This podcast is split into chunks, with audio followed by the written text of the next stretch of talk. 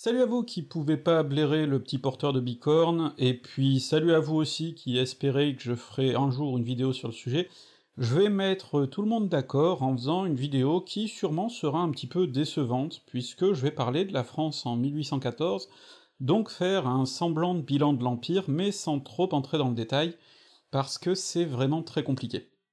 C'est d'autant plus compliqué que d'ailleurs c'est la deuxième fois que je tourne cette vidéo, ce qui arrive très très rarement, euh, j'ai tourné une première version il y a quelques semaines, et j'en suis en fait rétrospectivement pas assez satisfait, ce qui fait que du coup je retente euh, l'affaire, parce que euh, j'ai envie que ce soit à peu près bien fait. Alors pourquoi c'est si difficile de parler de l'Empire, de parler de Napoléon, et pourquoi du coup je vais me tenir un petit peu à distance? Bon, déjà, parce que comme on va le voir, à trop se focaliser sur Napoléon, on perd un petit peu de vue la période dans sa globalité, ce qui est un problème. Mais surtout, il y a un deuxième souci, c'est que euh, la période polarise énormément, bien plus que beaucoup d'autres, ce qui fait que si on est trop critique euh, de Napoléon, on peut se faire euh, insulter, voire pire, par quelques vieux réacs qui ont du mal à se détacher de leur idole qui est pourtant morte il y a un bail, mais inversement, euh, si on en dit trop bien, on risque de se faire euh, injurier, euh, parce qu'on réhabiliterait quasiment Hitler, mais en pire. Et c'est difficile de trouver un entre-deux, d'autant plus que c'est un terrain qui est relativement déserté par les universitaires par rapport à d'autres, et qui est inversement très envahi par les historiens amateurs, certains qui font du très bon travail, d'autres beaucoup moins, notamment dans le champ de l'histoire militaire, où ça peut être des fois assez particulier, et du coup, c'est très très difficile d'avoir quelque chose de solide. Alors je vous renvoie à quelques synthèses que je mets derrière moi. Déjà, moi, celle que je vous conseille absolument, c'est L'Empire des Français d'Aurélien Lignereux, qui est une synthèse récente, qui a l'avantage d'essayer de se détacher un petit peu de Napoléon pour, pour parler plus largement de politique nationale, mais aussi internationale. C'est vachement bien fichu, c'est très intéressant. Vous avez aussi, plus ancien, les deux tomes de la nouvelle histoire de la France contemporaine euh, plus ancienne paru chez Seuil. Ce qui est intéressant, c'est qu'il y a un tome consacré aux affaires intérieures et un tome consacré aux affaires extérieures, et que l'un comme l'autre essaie là aussi de ne pas trop sombrer dans le napoléon-centrisme, donc c'est plutôt cool. Et puis finalement, il y a l'éternel volume de Belin, Révolution, Consulat, Empire, qui a l'avantage justement de s'étendre sur toute une période plus large et donc de remettre les choses en contexte. Donc c'est ça qui m'a servi de source pour faire cette vidéo. Comme je vous dis, je suis pas un passionné de l'Empire, donc je suis pas rentré dans le détail et je ne vais pas rentrer dans le détail dans ces vidéos. Je vais essayer surtout d'axer les choses sur ce qui sera utile pour comprendre ce qui va suivre. Donc, il y aura sûrement des grands vides dans cette vidéo, des choses sur lesquelles je vais passer très vite. C'est parce que je choisis de mettre l'accent sur ce qui me sera utile par la suite pour vous expliquer ben, la France au début du 19e siècle. Alors il y a un premier point sur lequel il va falloir insister beaucoup, c'est qu'il faut absolument décentrer le regard par rapport à Napoléon. Oui, le personnage est central dans la période, parce que il a certainement plus de pouvoir en France que quiconque avant lui. Il n'empêche qu'il n'est jamais totalement seul, et jamais totalement déconnecté d'un contexte, et donc à trop se focaliser sur lui, en bien ou en mal, pour en faire un génie ou un salopard, eh bien on perd de vue tout le reste, tout ce qui l'entoure, tout ce qui justifie ses actes. Dénapoléoniser la période, la rattacher aussi à ce qui précède et à ce qui suit, c'est donc très très important pour comprendre tout ce qui se passe. C'est notamment ce à quoi appelait euh, Jean-Clément Martin pendant euh, les célébrations, les commémorations du bicentenaire de la mort de Napo. C'est assez compliqué, évidemment, puisque euh, tout le travail de propagande de l'Empire, pendant, mais aussi beaucoup après d'ailleurs, a tourné autour de la figure du petit corse à bicorne. Mais il n'empêche qu'il va falloir réussir à, s'en détacher un petit peu, à la recontextualiser, à sortir de la légende dorée du génie stratège qui refonde l'État euh, tout seul avec ses petites mimines, mais aussi à sortir de la légende noire euh, qu'on peut retrouver chez Guillemin, qui va chercher euh, des lettres bizarres dont on sait pas trop d'où elles viennent, qui nous parle de masturbation, de trucs comme ça, parce que bon, euh, il faut réussir à trouver un juste milieu, à se détacher de tout ça. On peut prendre par exemple le cas de l'esclavage. L'esclavage, c'est un débat qui avait longtemps été sous-estimé, qui maintenant est au contraire très vif mémoriellement parlant, et donc euh, qui pousse certains à voir dans Napoléon vraiment un précurseur d'Hitler, euh, terriblement raciste, et ainsi de suite. Alors effectivement, Napoléon rétablit l'esclavage. Napoléon rétablit l'esclavage en 1802 dans les colonies, alors en jouant sur quelques ambiguïtés, notamment sur le fait que dans les faits il n'avait pas été aboli partout. Mais enfin bon, euh, n'y allons pas par quatre chemins, Napoléon rétablit l'esclavage, et il établit parfois des hiérarchies raciales qui vont plus loin que ce qui avait été codifié jusque-là. C'est euh, quand même quelque chose qui est, euh, du point de vue juridique, du point de vue moral, assez difficilement pardonnable pardonnable de notre regard contemporain à nous, mais déjà difficilement pardonnable à l'époque, parce que la grande ligne de défense de certains euh, Napoléon XII, ça va être de nous dire euh, ah oui, mais le contexte était différent, à l'époque tout le monde pensait comme ça. Mais non non, tout le monde ne pensait pas comme ça. En 1802, ça fait moins de dix ans qu'on a aboli l'esclavage. On l'a aboli. Ça veut bien dire qu'il y avait des gens qui étaient contre. Euh, et puis les esclaves, hein. les esclaves, ils étaient pas spécialement favorables au truc, euh, ils trouvaient pas que c'était cool d'avoir des vacances euh, où on bosse beaucoup et où on meurt. donc non, c'était pas du tout un kiff pour la plupart des gens, l'esclavage. On en parlait beaucoup. Et non, c'est une décision politique qui répond à un contexte, qui répond à des enjeux, et des enjeux qui ne sont pas forcément liés qu'au racisme et aux conceptions racistes qu'aurait eu ou non Napoléon, à vrai dire on s'en fout un peu, ce qui compte c'est surtout les conséquences de cette décision, et c'est une décision qui est prise en...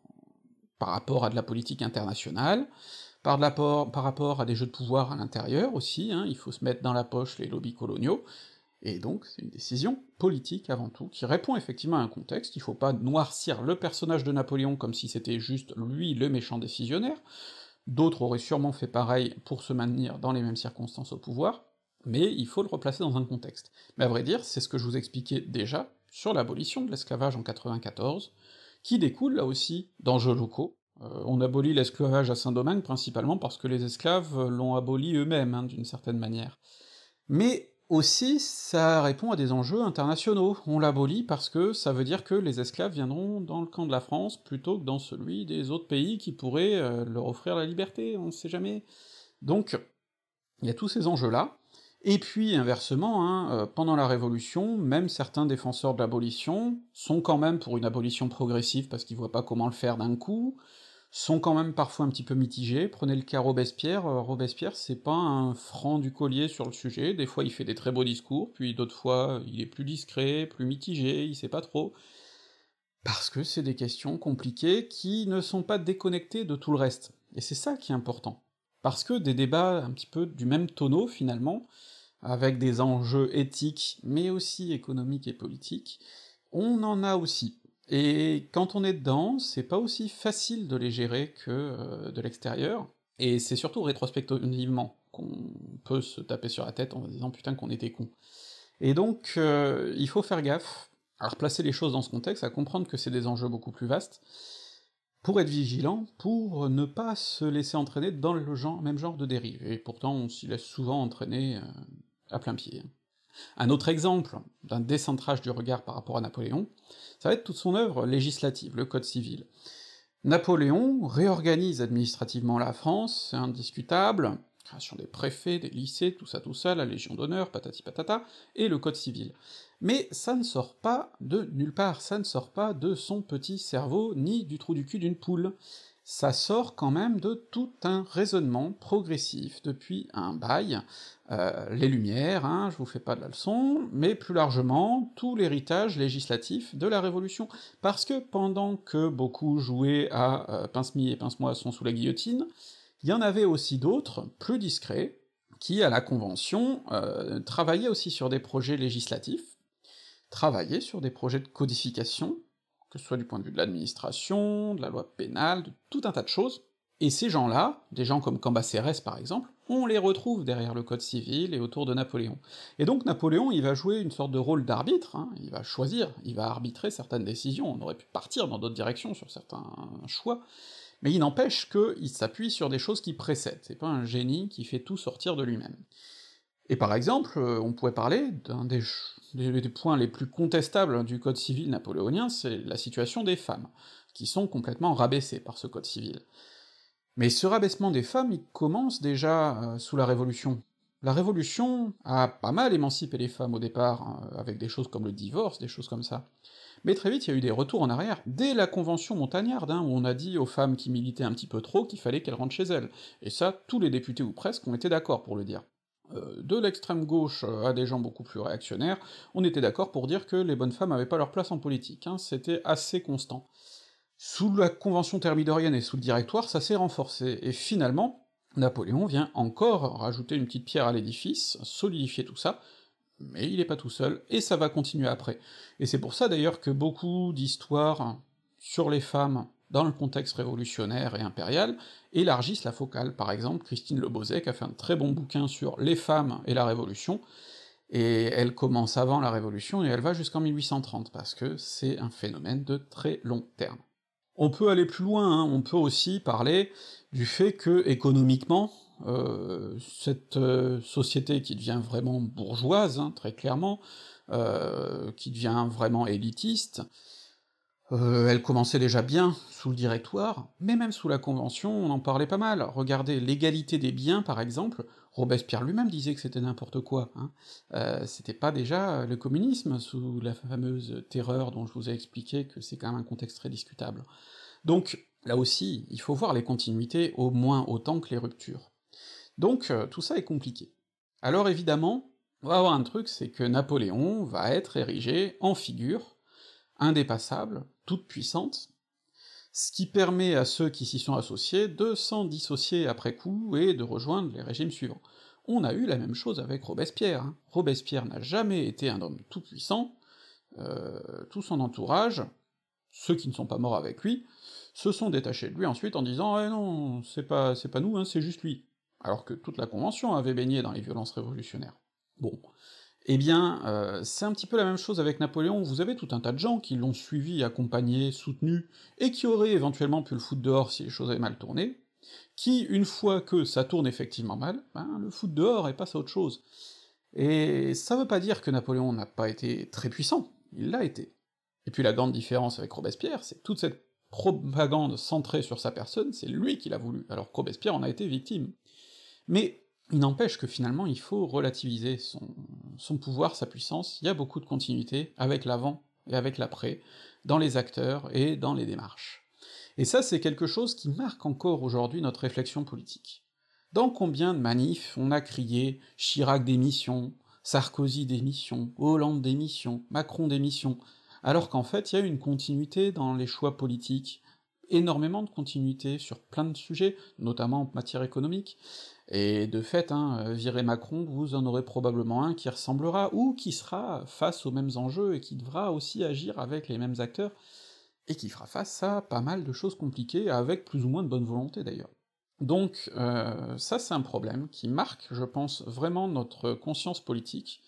On se focalise beaucoup sur les individus, et parfois on oublie un petit peu trop les structures derrière, euh, et même d'ailleurs quand on critique les structures, on va critiquer la figure obscure qui serait derrière, souvent avec des bons vieux relents antisémites, alors que ben justement le poids des structures, c'est que les individus sont souvent assez interchangeables, euh, elles continuent à fonctionner. Tout ça m'amène donc à parler d'économie et de société. Faire le bilan économique et social de l'Empire, ou même de la période Révolution-Empire, c'est très compliqué et ça suscite beaucoup beaucoup de débats. Pourquoi? Parce que c'est une période courte, 25 ans. 25 ans, c'est rien. Et faire le bilan de période aussi courte, c'est très difficile. On aime bien faire ça, faire le bilan de trucs très courts, euh, machin fait une réforme, et trois jours après on dit « Oh là là, ça a tout changé !» Non, c'est des phénomènes de plus long terme. Et le problème, c'est qu'établir vraiment l'impact de la Révolution sur l'économie et la société, l'impact de l'Empire sur l'économie et la société, c'est de vastes débats. Ce sont de vastes débats, d'autant plus que, évidemment, la propagande va essayer d'attribuer à tel ou tel camp tel ou tel mouvement, tel ou tel moment, tel ou tel euh, avantage ou au contraire inconvénient d'une politique. Par exemple, Napoléon va beaucoup jouer sur euh, le fait que c'est lui qui aurait rétabli l'économie après une période difficile. Mais en fait, il s'appuie beaucoup sur le directoire dont il dresse un portrait très négatif, alors que le directoire, comme je vous l'ai montré dans mes vidéos, que vous devez aller voir parce que vous regardez moins les vidéos sur le directoire que le reste alors que c'est vachement intéressant, eh bien, sous le directoire, euh, il y a eu tout un tas de réformes économiques qui souvent ont fait le sale boulot pour préparer le terrain pour la suite. Et donc euh, Napoléon se repose pas mal là-dessus. Il y a comme ça tous ces jeux-là qui jouent, donc c'est très compliqué de dire euh, qui a fait quoi, et c'est pour ça qu'il y a encore aujourd'hui des débats pour savoir si la Révolution a eu un impact positif, négatif, mitigé sur euh, l'économie, et c'est difficile d'avoir une réponse définitive, il y en aura sûrement jamais vraiment. Alors, du point de vue démographique, ce qu'on peut dire, c'est que en 1814, la France compte dans les 30 millions d'habitants. C'est de plus qu'au début de la Révolution. Ce que ça veut dire, c'est que la Révolution n'a pas été une boucherie, pas plus d'ailleurs que l'Empire, du point de vue démographique. Enfin, quand même un peu, puisque l'Empire, c'est plus d'un million de morts dans les guerres. À côté de ça, la, la terreur, la Vendée, tout ça, c'est pas grand-chose, hein, même si c'est déjà quelques centaines de milliers de morts. Mais c'est des morts qui sont quand même suffisamment répartis dans le temps pour que ce soit rien de comparable avec, par exemple, la guerre de 14-18. Il faut pas du tout imaginer les mêmes choses, et donc, démographiquement, on a un pays qui continue à progresser, même si, bon, il y a des, tassements, des évolutions, mais ça progresse. D'autre part, on est un pays qui reste extrêmement rural. 70% de la population globalement vit à la campagne. Les villes, vous avez Paris, avec 600 000 habitants, c'est une très grande ville, et les autres très grandes villes de France dépassent généralement de peu les 100 000 habitants. Donc on reste quand même sur une société extrêmement rurale, ce qui a un impact sur l'économie. Hein. L'économie est extrêmement rurale. Ça veut dire quoi? Ça veut dire que quand il y a une crise, en général, c'est une crise de subsistance. On n'a pas produit assez de bouffe, parce que mauvaise récolte, parce que si, parce que ça, la nourriture coûte donc plus cher, c'est donc plus difficile de s'en procurer. Et alors, à l'époque qui nous intéresse, on meurt beaucoup moins de faim que par le passé. Ce n'est plus des famines, euh, comme on pouvait avoir sous Louis XIV, où on avait des centaines de milliers de morts. Là, on va plus avoir de la disette, on a du mal à se procurer, on mange mal, et surtout, comme ça coûte très cher, eh bien on n'a plus d'argent pour le reste. Et comme on n'a plus d'argent pour le reste, on sollicite moins les artisans, et ainsi de suite, les petits producteurs, et à plus forte raison les industriels comme besoin, et donc, euh, évidemment, euh, la production diminue puisque la demande diminue, et donc on a du chômage, et donc on a ensuite des problèmes. Voilà, je vous ai résumé les crises de l'époque, et on va voir apparaître, à la fin de la période qu'on va étudier, vers 1848 justement, des crises d'un nouveau genre, où il y aura aussi des facteurs financiers là-dedans, euh, beaucoup plus proches de nos crises modernes. Tout ça, ça veut dire qu'il y a effectivement une agriculture très puissante, ça veut dire qu'il y a aussi une industrie. Mais cette industrie, il faut pas vous faire trop d'illusions là-dessus. Oui, euh, quand j'avais parlé de la Révolution, j'avais parlé de grandes manufactures. Il y en a, hein, euh, les manufactures de réveillon par exemple dont j'avais parlé. Il y a des grands chantiers, il y a des choses comme ça, mais ça n'est pas la principale source d'industrie en France à l'époque. On est beaucoup plus sur ce qu'on appelle de la proto-industrie. Qu'est-ce que c'est? Ben ça va être des paysans, des artisans, à la campagne comme en ville, qui sont euh, plus ou moins à leur compte, mais pour le service de quelqu'un d'autre, ce qu'on va appeler un marchand-fabricant, qui leur fournit la matière première, qui la leur fait transformer, et qui la récupère pour la vendre. C'est d'une certaine façon de l'auto-entrepreneuriat, hein. on a une sorte d'uberisation avant l'heure, parce qu'il y a les mêmes dangers. Si la demande diminue, eh bien on sollicite moins de monde et puis ça s'arrête là. Donc on a finalement ce genre de, de mécanisme-là. C'est ce qui va notamment euh, déclencher des choses comme les révoltes des canuts dans les années 1830, mais on aura l'occasion d'en reparler. Donc, cette industrialisation est très différente de ce à quoi vous pouvez vous attendre. Enfin, il faut revenir sur le fait que la Révolution a laissé un gros héritage économique. Pas forcément dans la libéralisation de l'économie ou ce genre de choses, même si c'était des choses en cours, mais globalement, les marchands, les négociants avaient déjà un gros impact avant. L'Empire est venu euh, gréver pas mal ce commerce international, mais bon, passons pour l'instant. Ce qui est intéressant, c'est que on a un autre héritage de la Révolution. Déjà, on a la fin du droit d'aînesse. Et la fin du droit d'aînesse, ça veut dire qu'on divise les propriétés. Beaucoup plus. Et donc que beaucoup plus de gens accèdent à la propriété. Et cet accès à la propriété, il a aussi été facilité par les fameux biens nationaux. Alors ces biens nationaux, ils ont touché plein de monde, hein. Ils ont touché euh, des, paysans, ils ont touché des bourgeois, des grands bourgeois qui sont nombreux à en avoir profité, et même quelques nobles qui ont utilisé des prête-noms, parfois même euh, pendant qu'ils étaient émigrés, pour récupérer quelques trucs. Donc beaucoup de monde s'est fait de l'argent avec ces ventes de biens nationaux, et ça va poser un problème épineux euh, qui va traîner pendant toute la restauration ensuite, c'est que ces biens nationaux, il y a des gens qui voudraient les récupérer, les ecclésiastiques voudraient récupérer les biens de l'Église, tout un tas de nobles qui ont été dépossédés voudraient récupérer leurs biens, mais ces biens, ils ont beaucoup circulé, et ils ont été rachetés par des gens, qui parfois les ont rachetés à d'autres, qui les ont rachetés à d'autres, tous ces gens, ils les ont payés, ils les ont achetés légitimement. Et donc, est-ce qu'on peut les rendre propriétaires d'origine? Et s'il faut dédommager le propriété d'origine Qui doit dédommager? Comment? À quelle hauteur? Tout ça, ça pose des questions énormes, et qui vont être un bâton merdeux pendant toute la restauration. Donc vous avez un héritage économique. On pourrait s'étendre plus largement sur ces questions, mais ce que je voulais faire, c'était vraiment vous dresser à très gros traits ce portrait euh, de la France de 1814. N'oubliez pas ça, rôle très important du négoce, mais qui souffre de la guerre, société très rurale, et industrie qui tourne plutôt sur de la proto-industrie pour l'instant. Ce sont les points importants. Au-delà de la question économique, l'Empire a paradoxalement laissé un héritage révolutionnaire. Et ça, c'est assez compliqué à comprendre, parce que, globalement, si vous avez suivi ma série sur Révolution, bon, on peut considérer que Napoléon en a enterré pas mal des acquis. Euh, tout ce qui est euh, la descente de la politique vers les masses, on va dire que c'est un petit peu mort. Mais bon, ça avait commencé avant, avec le directoire. Ce qu'il faut bien comprendre, c'est que même si euh, l'Empire est un régime autoritaire, avec un empereur qui est extrêmement puissant, eh bien, sur tout un tas de points, ça reste quelque chose de beaucoup plus libéral, émancipateur, que ce qu'on voit ailleurs en Europe. Ce qui fait que déjà c'est très subversif hein, euh, en Europe, et c'est pas pour rien que les puissances étrangères euh, répriment Napoléon. C'est pas pour rien aussi que, euh, pour pas mal de monde à l'étranger, Napoléon peut à la fois être le dominateur, celui qui est venu rouler sur les autres, et malgré tout une certaine incarnation des idéaux, de la révolution, même un peu dévoyée. Et ça va être le cas aussi à l'intérieur, parce que pour beaucoup, Napoléon va être celui qui a quand même préservé un héritage de la Révolution. Par exemple, du point de vue des libertés religieuses. Le Concordat, comme je vous en avais parlé, c'est un moyen de euh, cimenter finalement un nouveau mode de réflexion de la religion. Le catholicisme n'a plus une position centrale, les religions sont subordonnées à l'État, et la liberté religieuse est garantie.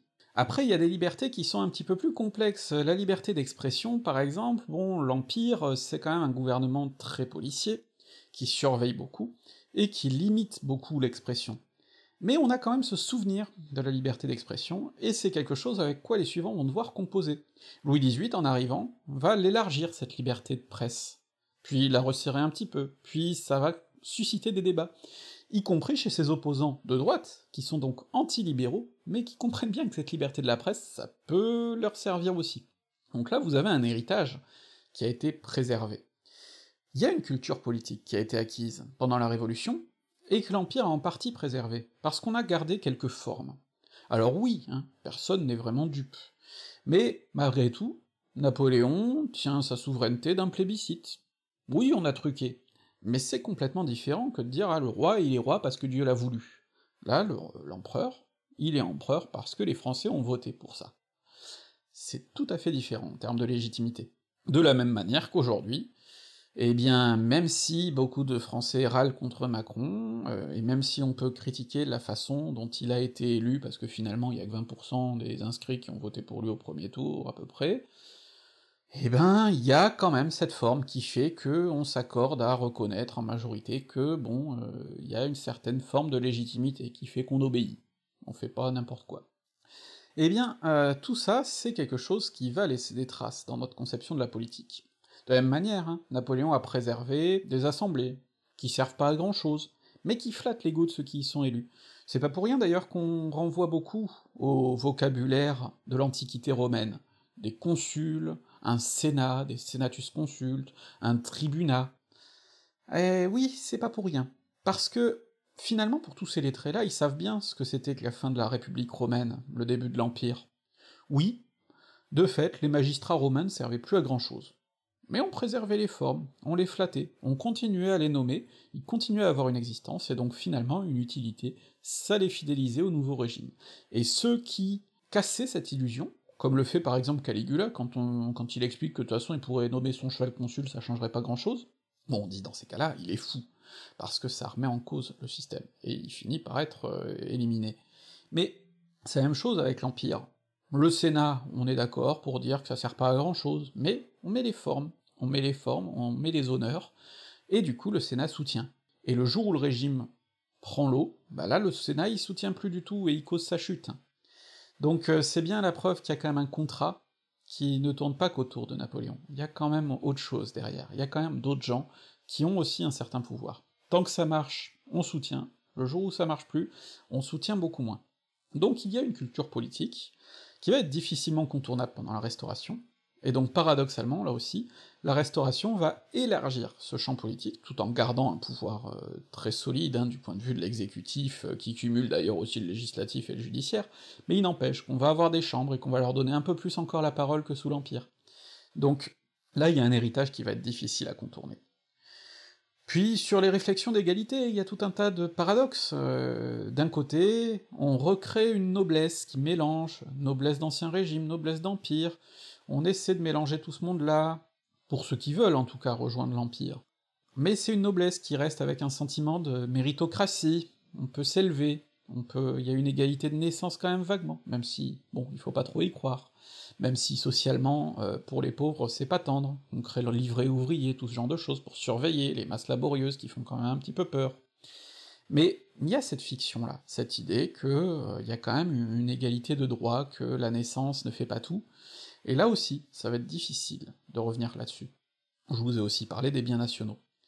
Et donc la Révolution, finalement, elle a laissé beaucoup de traces, y compris par rapport à l'Empire, et elle a laissé aussi beaucoup de traces chez ses opposants, parce que vous allez avoir des gens comme Louis de Bonald, comme Joseph de Maistre, qui vont être des grands penseurs de la contre-révolution et de l'ultra-royalisme, pour qui il faut absolument revenir sur tout ça, et qui vont raisonner par rapport à ce crime odieux que serait à leurs yeux la Révolution, qui les a spoliés, qui les a poussés à partir résister à l'étranger, puisque c'est comme ça qu'ils vivent leur exil.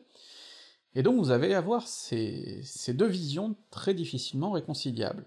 Et Louis XVIII va être obligé de jongler avec tout ça, et ça va pas être simple. Et au milieu de tout ça, il y a la guerre. Les fameuses guerres napoléoniennes. Et là, je vais pas m'étendre trop longtemps dessus. Parce que bon, euh, personnellement, j'aime bien me faire une petite partie de Napoléon Total War de temps en temps, mais globalement, l'histoire militaire euh, très cocardière, c'est pas super mon kiff. Vous avez des trucs très intéressants, hein, euh, Quentin de la chaîne sur le champ, par exemple, fait des vidéos super là-dessus, mais personnellement, j'ai pas envie de m'attarder trop là-dessus. Je veux pas non plus me focaliser sur le rôle qu'aurait eu Napoléon dans ces guerres, que ce soit dans les batailles ou dans leur conduite, parce que, à mon avis, c'est quand même un petit peu trop euh, l'honorer que d'en faire le responsable de toutes ces guerres. Oui, il a une part de responsabilité, énorme. Mais il n'empêche que les rivalités avec l'Angleterre, par exemple, et tout ce concert européen plus largement, euh, ça date d'avant. L'expansionnisme français pendant la Révolution, il commence euh, bien avant que Napoléon ait une quelconque importance. Le concept de république sœur, c'est sous le directoire, et évidemment, euh, Napoléon va pousser ça plus loin euh, en mettant littéralement ses frères et sœurs sur des trônes en Europe, mais il n'empêche que euh, il y a aussi des précédents. Et donc cette escalade de guerre, et ainsi de suite, il ne faut pas la faire tenir qu'à Napoléon. De la même manière, ces fameux 130 départements, parce que bah oui, la France s'étend beaucoup, hein. on a des départements dans l'Allemagne, on a des départements en Belgique, dans les Pays-Bas, dans le nord de l'Italie, on en a même euh, sur la côte de l'Adriatique, et eh bien, euh, tous ces départements-là, aujourd'hui, ça nous paraît surréaliste. La preuve, je les ai mentionnés en parlant d'autres pays, mais à l'époque, c'est la France. C'est pas vu comme des territoires coloniaux euh, inférieurs, non. Après tout, l'Alsace, elle est pas française depuis bien longtemps. Avignon, c'est pas français depuis bien longtemps. Nice, c'est pas français depuis bien longtemps. Donc pourquoi pas, euh, pourquoi pas Turin? Pourquoi pas euh, Cologne? Pourquoi pas euh, Bruxelles? Et donc finalement, toutes ces questions-là, il faut pas les raisonner à rebours. Évidemment, l'Empire s'est effondré et ces départements-là ont été pris. Mais ça aurait pu aller plus loin, ça aurait pu aller moins loin, cette reprise. Et donc, il faut bien comprendre que c'est des débats qui avaient commencé avant, les fameux débats sur les frontières naturelles de la France par exemple. Donc tout ça ne dépend pas que de Napoléon. La rivalité avec l'Angleterre, elle est pas nouvelle par exemple. Et c'est autour de ça que va beaucoup tourner la guerre napoléonienne. Parce que, euh, puisque l'Angleterre très vite est inatteignable, on impose un blocus à l'Europe pour l'étouffer, ça nuit beaucoup d'ailleurs au commerce français, et c'est pour ça qu'à la fin les négociants français vont vouloir beaucoup à Napoléon, mais euh, plus largement, hein, ça nuit au commerce dans les autres pays qui, du coup, se redressent petit à petit, hein, ces pays ou bien alliés, ou bien qu'on a forcé à s'allier, bon, tout ça devient compliqué, et garder le contrôle sur toute cette Europe devient compliqué, avec des opérations parfois désastreuses, comme en Espagne, et donc je ne vous fais pas euh, le résumé de toutes les guerres napoléoniennes, mais il y a une escalade, une escalade dont Napoléon n'est pas le seul euh, volontaire, on va dire. Euh, quand il part en Russie, c'est pas juste parce qu'il a envie de voir Moscou, hein. il y a des enjeux plus larges, et les Russes ont leur part de responsabilité là-dedans aussi.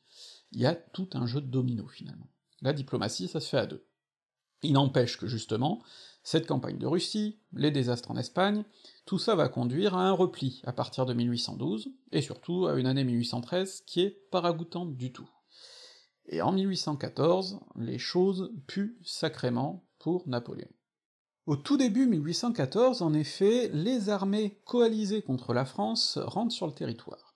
Et ces armées coalisées, il y en a pas mal, puisque vous avez les Anglais, mais vous avez aussi la Prusse, l'Autriche, la Russie, vous avez la Suède, et vous avez pas mal d'autres pays. Les Anglais arrivent par le sud, par l'Espagne, donc ça fait beaucoup de monde qui vient toquer à la porte, y compris tout un tas d'anciens potes. Alors, la guerre va être compliquée à gérer, déjà parce que la France commence à ne plus en pouvoir.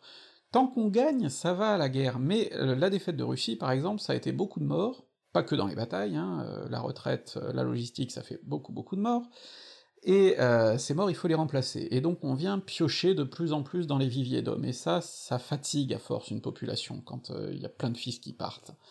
D'autre part, je vous l'ai dit, le commerce est exsangue, donc il va falloir gérer tout ça. Et puis là, maintenant, les combats se déportent sur le territoire français, ce qui veut dire une occupation, ce qui veut dire des dégâts, des pillages, parce que les armées ennemies, elles se nourrissent, hein, logiquement, hein, sur le terrain. Alors, toutes ne sont pas aussi violentes les unes que les autres, il y en a certaines qui essaient d'agir avec une certaine retenue, il y en a d'autres qui font très peur, et donc, euh, forcément pour la population, c'est compliqué à gérer, et donc, en général, quand la guerre arrive sur le territoire français, c'est le moment où les gens demandent à ce qu'elle s'arrête à tout prix. Donc ça, c'est un premier point. Alors à quel prix, justement, doit-elle s'arrêter, cette guerre? Au début, les autres puissances proposent des choses. L'Autriche, par exemple, propose à Napoléon de revenir aux frontières naturelles, sans trop préciser lesquelles, mais déjà ça veut dire des, pertes de territoire. Finalement, par la suite, on va proposer de revenir aux, frontières de 1792. Et là, ça pose problème, vraiment problème, pour Napoléon, parce que ça veut dire qu'il renonce à tellement de territoire qu'il sera indéfendable. Ça veut dire qu'il acte un recul par rapport à quand il a pris le pouvoir. Et ça veut dire du coup qu'il perd le pouvoir, parce qu'il est tout à fait lucide sur le fait que, vu que c'est lui qui a instauré la dynastie, s'il tombe, s'il est humilié dans une défaite, toute sa dynastie tombe. C'est pas son petit fiston euh, tout gamin qui va pouvoir prendre le relais comme ça proprement. Donc, il doit continuer jusqu'au bout, attendre le retournement qui lui permettra de sauver les choses. C'est quitte ou double. Et ça va être quitte, hein, très clairement. Donc euh, les armées françaises euh, se prennent euh, régulièrement des dérouillés, les troupes coalisées se rapprochent de Paris, mais il reste une grande question. Qui on va mettre sur le trône? Et là, les Bourbons ne sont pas un choix évident ne sont pas le choix naturel, forcément, euh, comme on voudrait l'imaginer, et comme ils vont essayer de le faire imaginer. Parce que bon, les Bourbons, c'est quoi? C'est euh, celui qui se fait appeler Louis XVIII, le petit frère de Louis XVI, qui est parti de France au moment où Louis XVI euh, se faisait choper à Varennes, bon ben lui il a réussi, donc en 1791, ça fait 23 ans qu'il est en vadrouille, le bonhomme, il est parti dans les principautés allemandes, il est parti en Russie, là à ce moment-là il est en Angleterre, il est tout vieux, trop malade pour venir sur le terrain d'ailleurs, donc pour beaucoup de Français, ça parle pas franchement, hein, ce gars-là, je veux dire, euh, vous avez des Français dans la fleur de l'âge, euh, qui sont nés à une époque où euh, ils n'étaient déjà plus en France. Donc bon, à un moment, on peut peut-être tirer une croix dessus. Et puis, vous avez d'autres propositions de prétendants. Par exemple, les Russes, notamment le tsar Alexandre, n'aiment pas spécialement les Bourbons, mais par contre euh, verraient bien Bernadotte. Bernadotte c'est qui? C'est un ancien maréchal d'Empire, qui maintenant est prince régent de Suède et qui va devenir roi de Suède, Et pourquoi pas le mettre sur le trône de France? Bon bah pourquoi pas, principalement parce qu'il est à la tête d'une armée coalisée, et que mettre un prince étranger qui arrive à la tête d'une armée euh, sur le trône français, ça plairait probablement moyen aux Français. Les Autrichiens, ils ont une autre solution, hein, euh, qui les arrangerait bien, c'est que Napoléon abdique et laisse le pouvoir à son fiston. Pourquoi? Parce que qui assurera la régence dans ce cas-là? Sa mère, l'impératrice, Marie-Louise d'Autriche. Ce qui signifie du coup que euh, l'Autriche aurait la main sur la France d'une certaine manière. Ce qui plaît pas vachement aux autres, hein, parce que faut bien comprendre que s'ils se sont tous retrouvés pour aller taper sur Napoléon, ils ont pas envie qu'il y en ait un qui profite plus que les autres après et qui devienne trop puissant.